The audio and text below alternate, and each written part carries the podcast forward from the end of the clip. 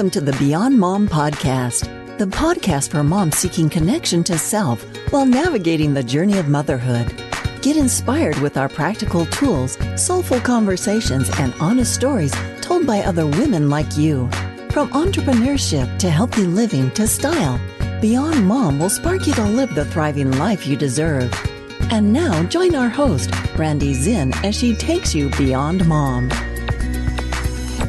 Hello and welcome to On Air with Beyond Mom. This is Randi, your host and founder of the Beyond Mom community. I'm super excited to be here today with somebody who I positively adore, who I follow her work, I listen to her podcast, and I'm really happy at this point to call her a friend. It is the fabulous Terri Cole here with me today. Hi, Terri. Hi, Randi. Hi, Beyond Mom crew.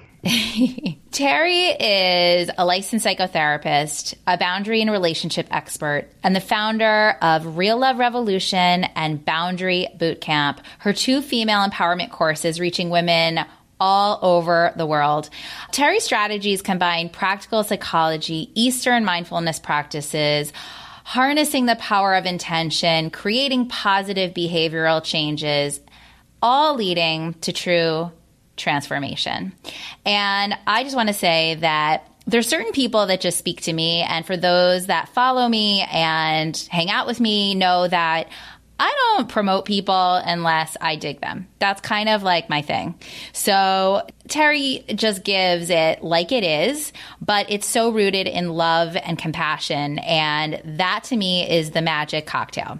So I've also had the privilege of hanging out with Terri up at Soul Camp and watching her interact with people in real time with, you know, just real life stuff. And there's just something really magical about sharing that space with her. And today is a very special conversation because we are talking about something that affects everybody, every single relationship, and really, really affects us when we become moms. And that is boundaries.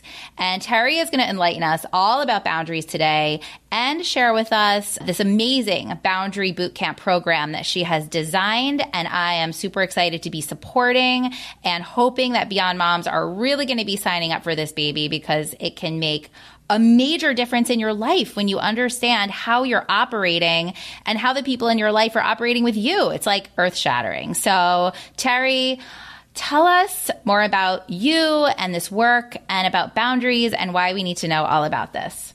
Well, especially as moms, right? I mean, boundaries are such a major part of being a partner and being a mother. And I really, how I came about becoming obsessed with boundaries myself really had to do with my own life, what was happening in my own life, what was not happening in my own life.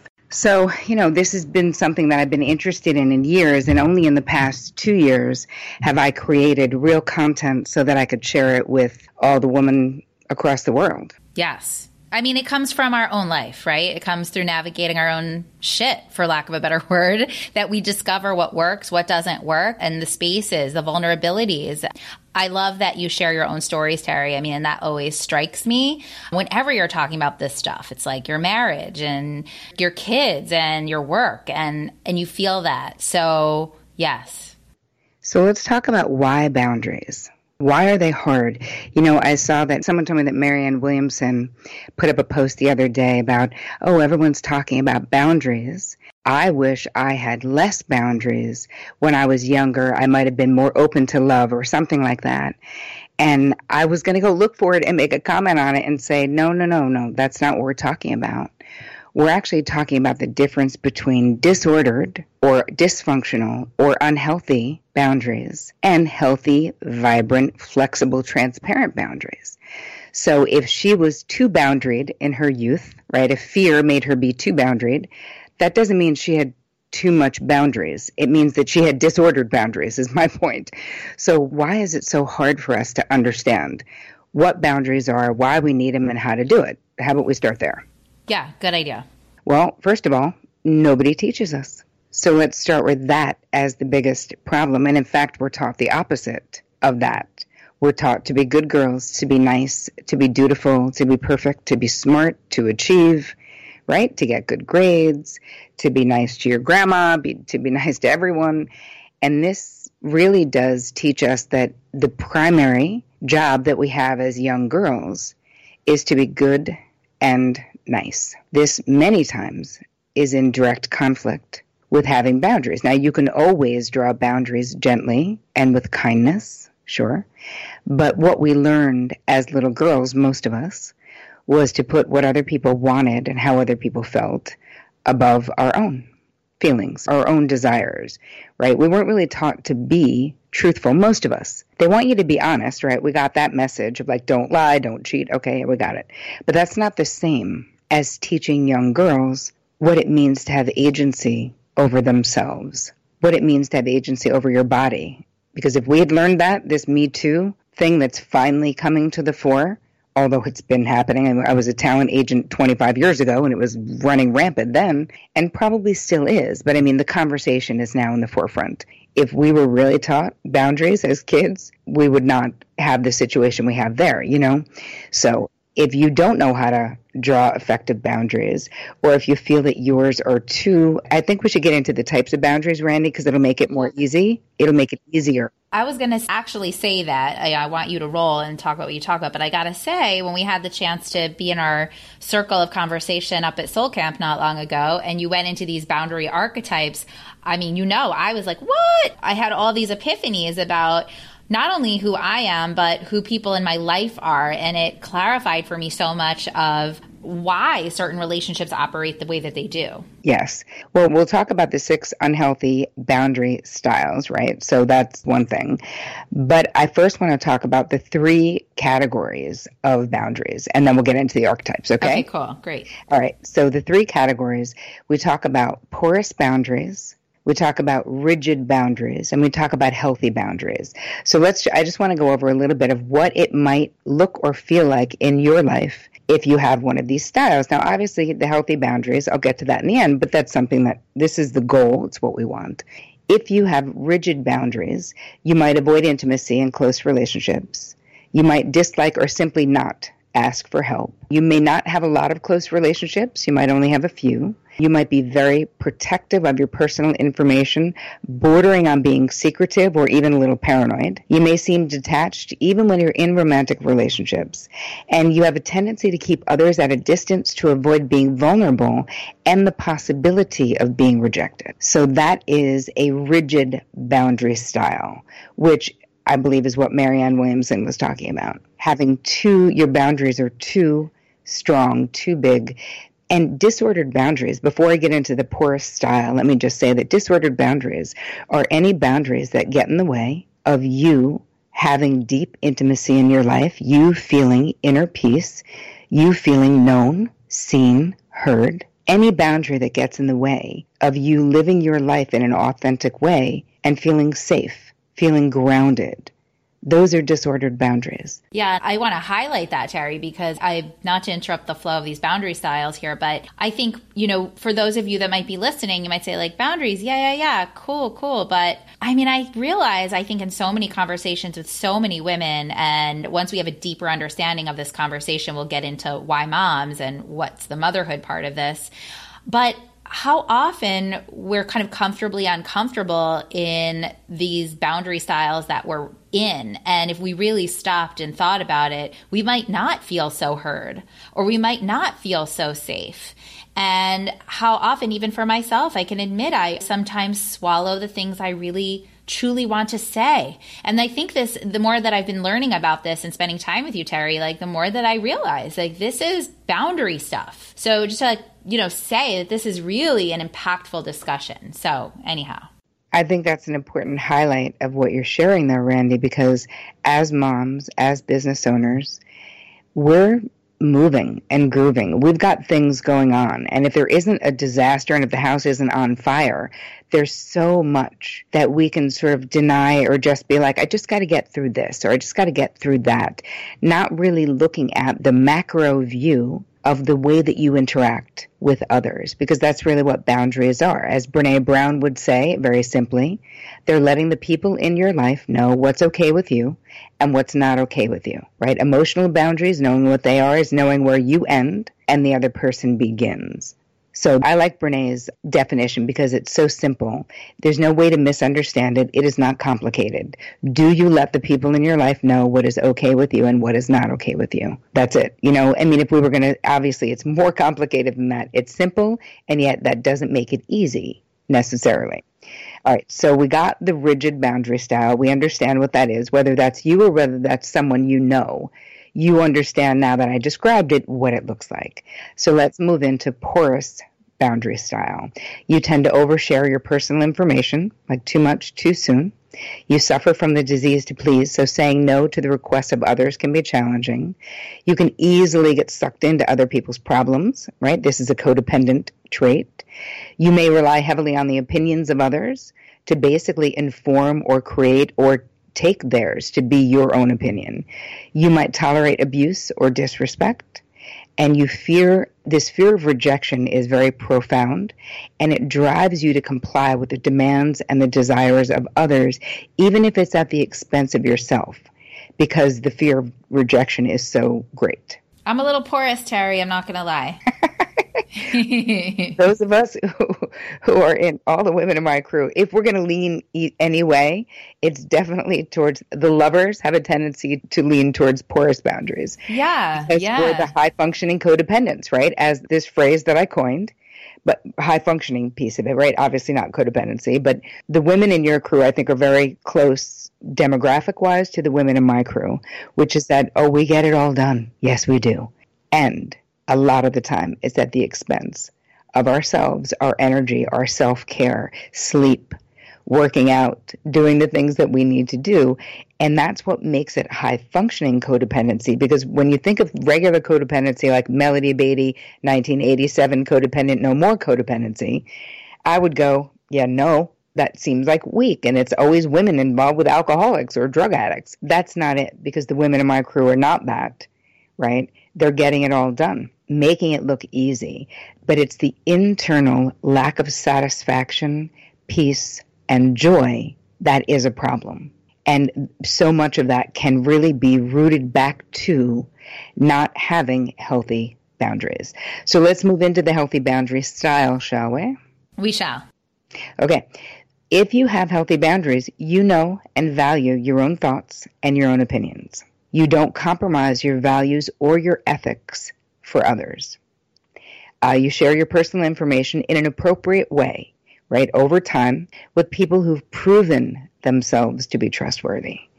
You are clear about your wants, your needs, and desires. You can communicate those. You can make that simple request.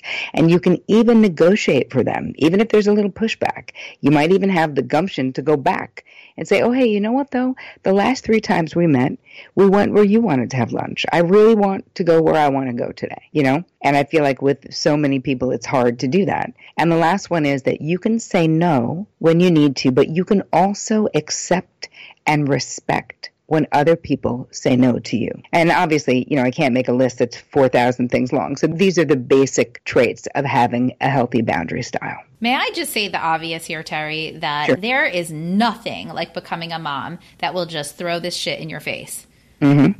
I mean, it is just crazy how all of your stuff comes up when you're dealing with these little beings that come onto the planet and require you to shape them and they think that they know everything. It is crazy. I mean, when I Wait hear you, their teens. I know, I know. Oh my god! But when you describe these traits and what a healthy, balanced perspective and way of operating actually looks and you know should feel like you know, it makes me sort of self scan and say, well, when do I feel like I'm really operating that way? And I realize that, you know, the interaction with these little people in particular really challenge those parts of yourself. And to bring it back to why the, I feel this discussion is so important, it's that if we can have a mastery of this and an understanding of this on a deep, deep soul level, like, wow, what a more powerful job we could do raising our children managing our businesses, and then most importantly, feeling like a whole person. Yes, but let's go back to the feeling state that you said, you know, once I just talked about how it can be, and then you said something about the way it feels. So, what I want to say about that is that in the beginning when you're changing something it feels scary. It feel you have trepidation. You have insecurity. You think you're going to do it wrong. You feel like you might need to use a sledgehammer or maybe you do use a sledgehammer when like a pencil eraser would have done the job just fine. So part of it is know that when you change something the way that you're interacting in your relationships, there's going to be pushback. And initially, the feeling is going to be like, ah, this is too hard. This is scary. This is time consuming, la, la, la. But in the end, when you think about all of the myths that are out there about boundaries, one of them is that, oh, it's too time consuming. And I want to be like, you know what's time consuming? The boundary disasters, cleaning up after them year in and year out. And you could do that for the rest of this lifetime, feeling frustrated, not feeling seen, ending up over functioning, over giving, overdoing, and then becoming bitter. And that whole martyr syndrome, that shit is real. That happens. You think it will never be you, but if you don't get your boundaries in order and learn how to stop if you are the overgiver, overdoer, overfunctioner, there comes a point where something will give. Usually it's your body, autoimmune disorder, another diagnosis, something. The universe has been like tapping you on the shoulder and whispering in your ear, but you're not listening. I want to say, like, there's always time to change. But in the end, if you don't figure this out, because the real deal with boundaries is that instead of walking around annoyed all the time, constricted, feeling frustrated that things aren't the way that you want them to be, or that people are not reading your mind, right? We tell ourselves all these lies about boundaries to protect us from having to draw them. So we say any normal person would have known that that was like the incorrect thing to do. Like if they, if he was raised right, he would know. All of these are ways to avoid just saying, "Oh, hey, you know what, Bob? That completely doesn't work for me." So I'm going to make a simple request that you stop doing X, Y, and Z. Can you and I agree that you will stop doing X, Y, and Z? Because that would be great.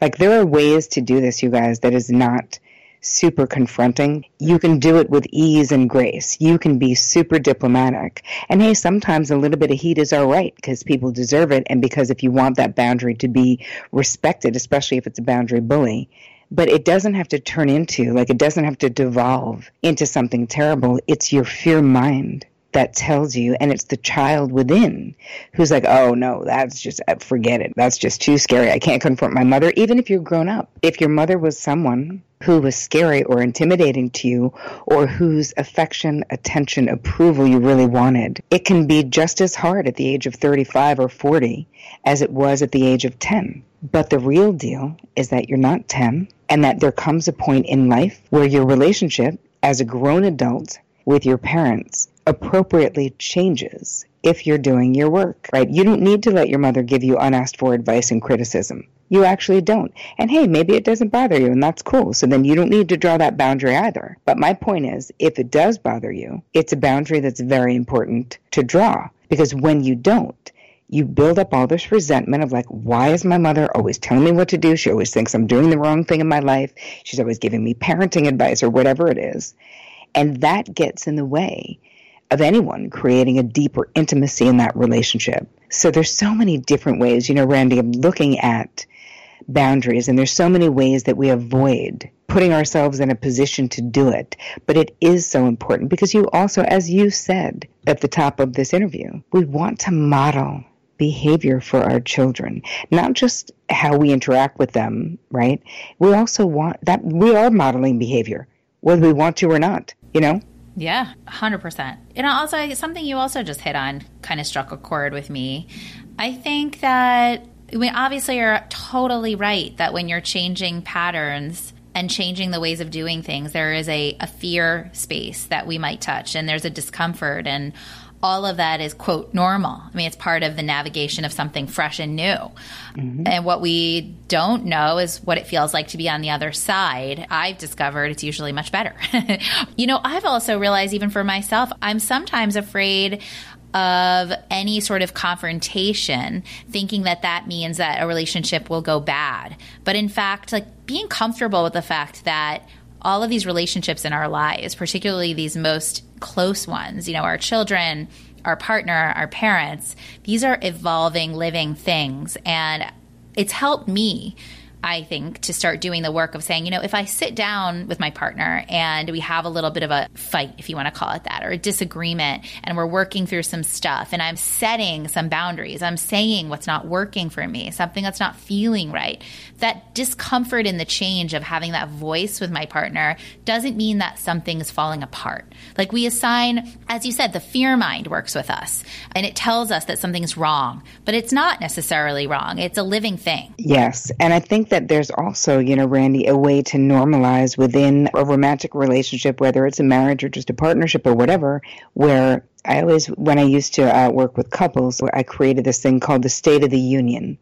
And so every other week, let's say, or every week, you just choose one meal or one time of the week where you talk about how it's going.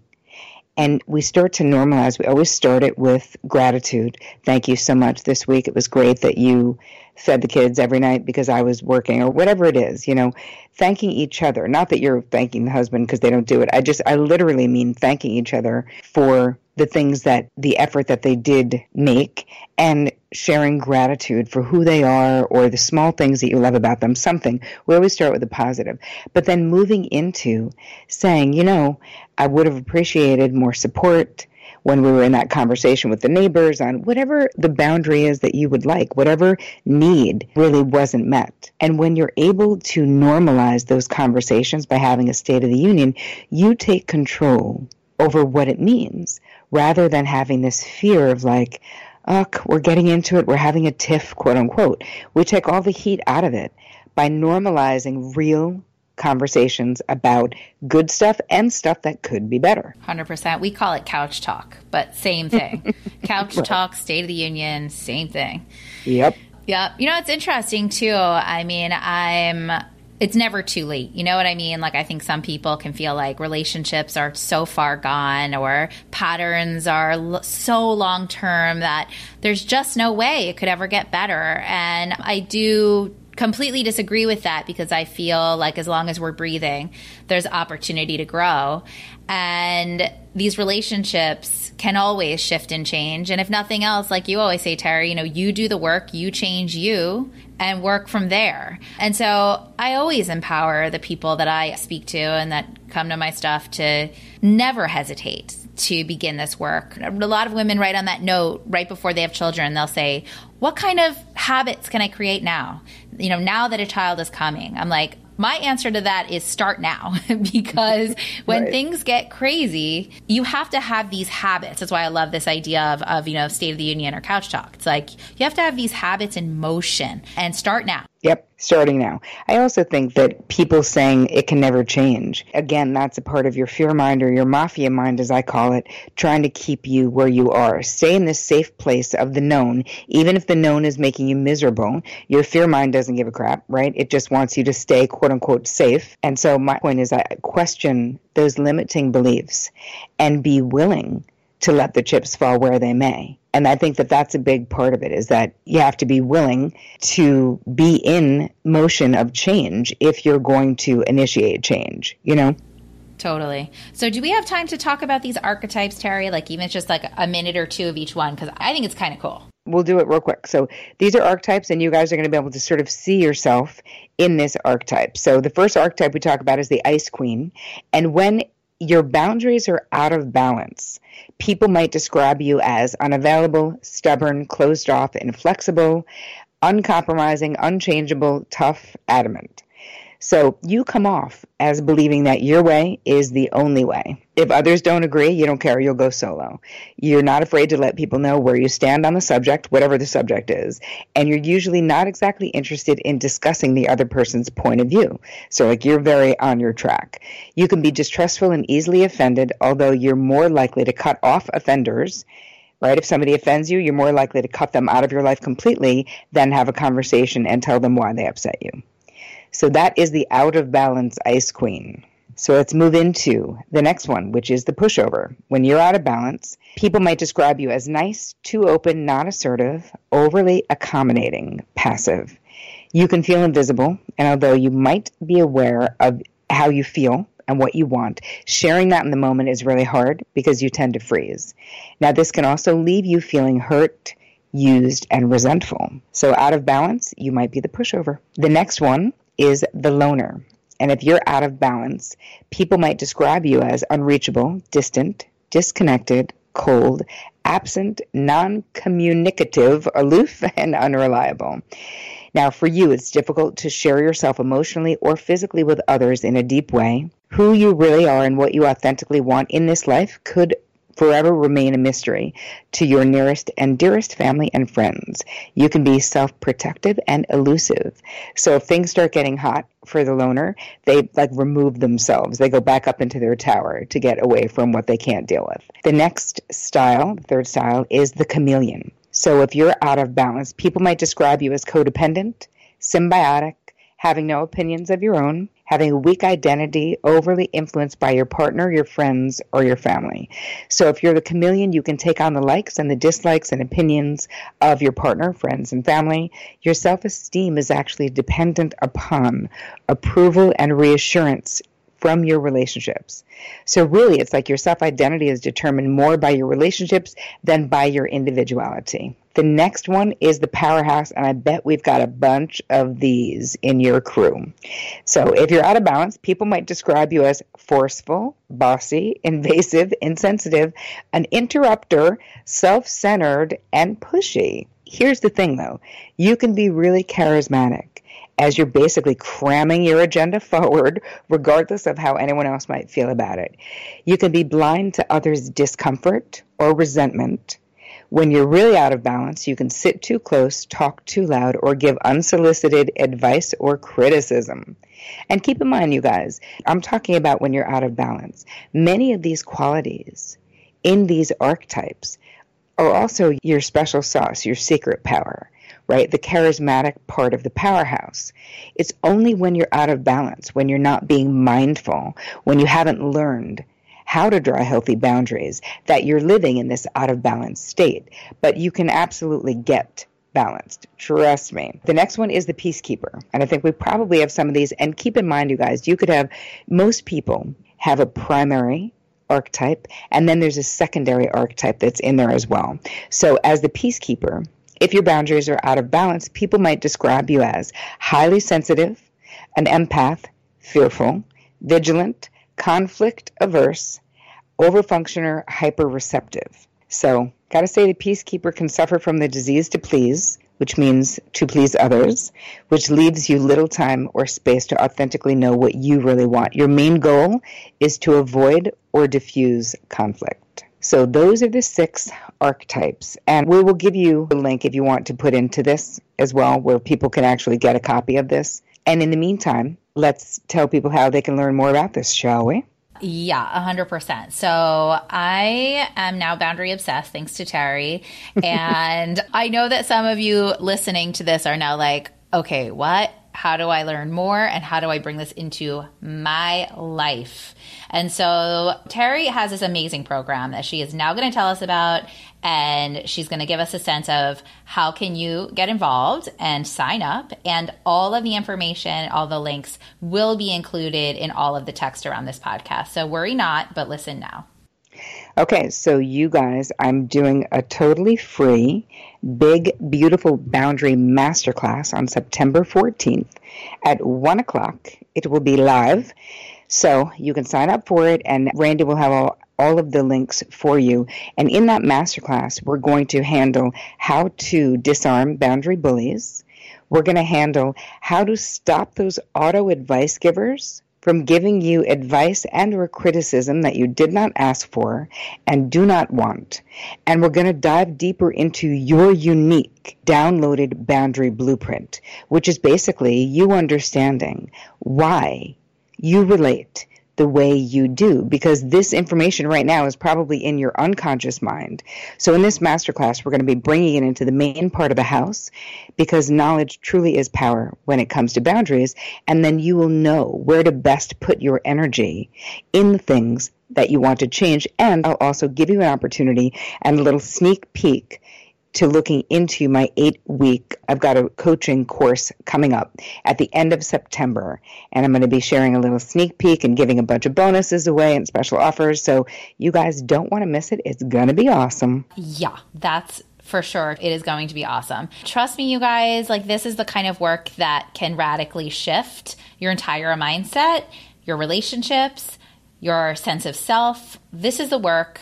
And Terri is the person you want to do it with. That's all I have to say. And as I started, as soon as you guys sign up, though, you'll also get the big, beautiful boundary workbook, which has all the notes in it already, space for you to take notes. But then I've included a whole bunch of bonus content for you to have. And the workbook is absolutely gorgeous. And you can also sign up for those Facebook little messenger things so that you know when we're going live and you don't miss a thing. I think Amazing. we've thought of everything. I think so. Okay. Well, Terri, you're the best. I love you. I respect your work so much. And thank you for all that you do. Yeah, you rock. Thank you so much. I love your community. I love you. I love what you're doing. And I'm so psyched to share this mind blowing stuff about boundaries because I promise you, together we will be lessening suffering and upping the joy in your life. That's what we all want. So, for all of you who tuned into this podcast, I thank you for tuning in and for giving a little bit of a sliver of time to yourself. It's so, so, so critical, so important, and you so deserve it. And before you go, head over to beyondmom.com. Make sure you leave your email because this is the way that you're able to receive our newsletters, updates when our podcasts go live, and updates on all of our retreats and events. You don't want to miss it. And this is the way to stay completely in the loop of all things Beyond Mom. Have an absolutely beautiful day.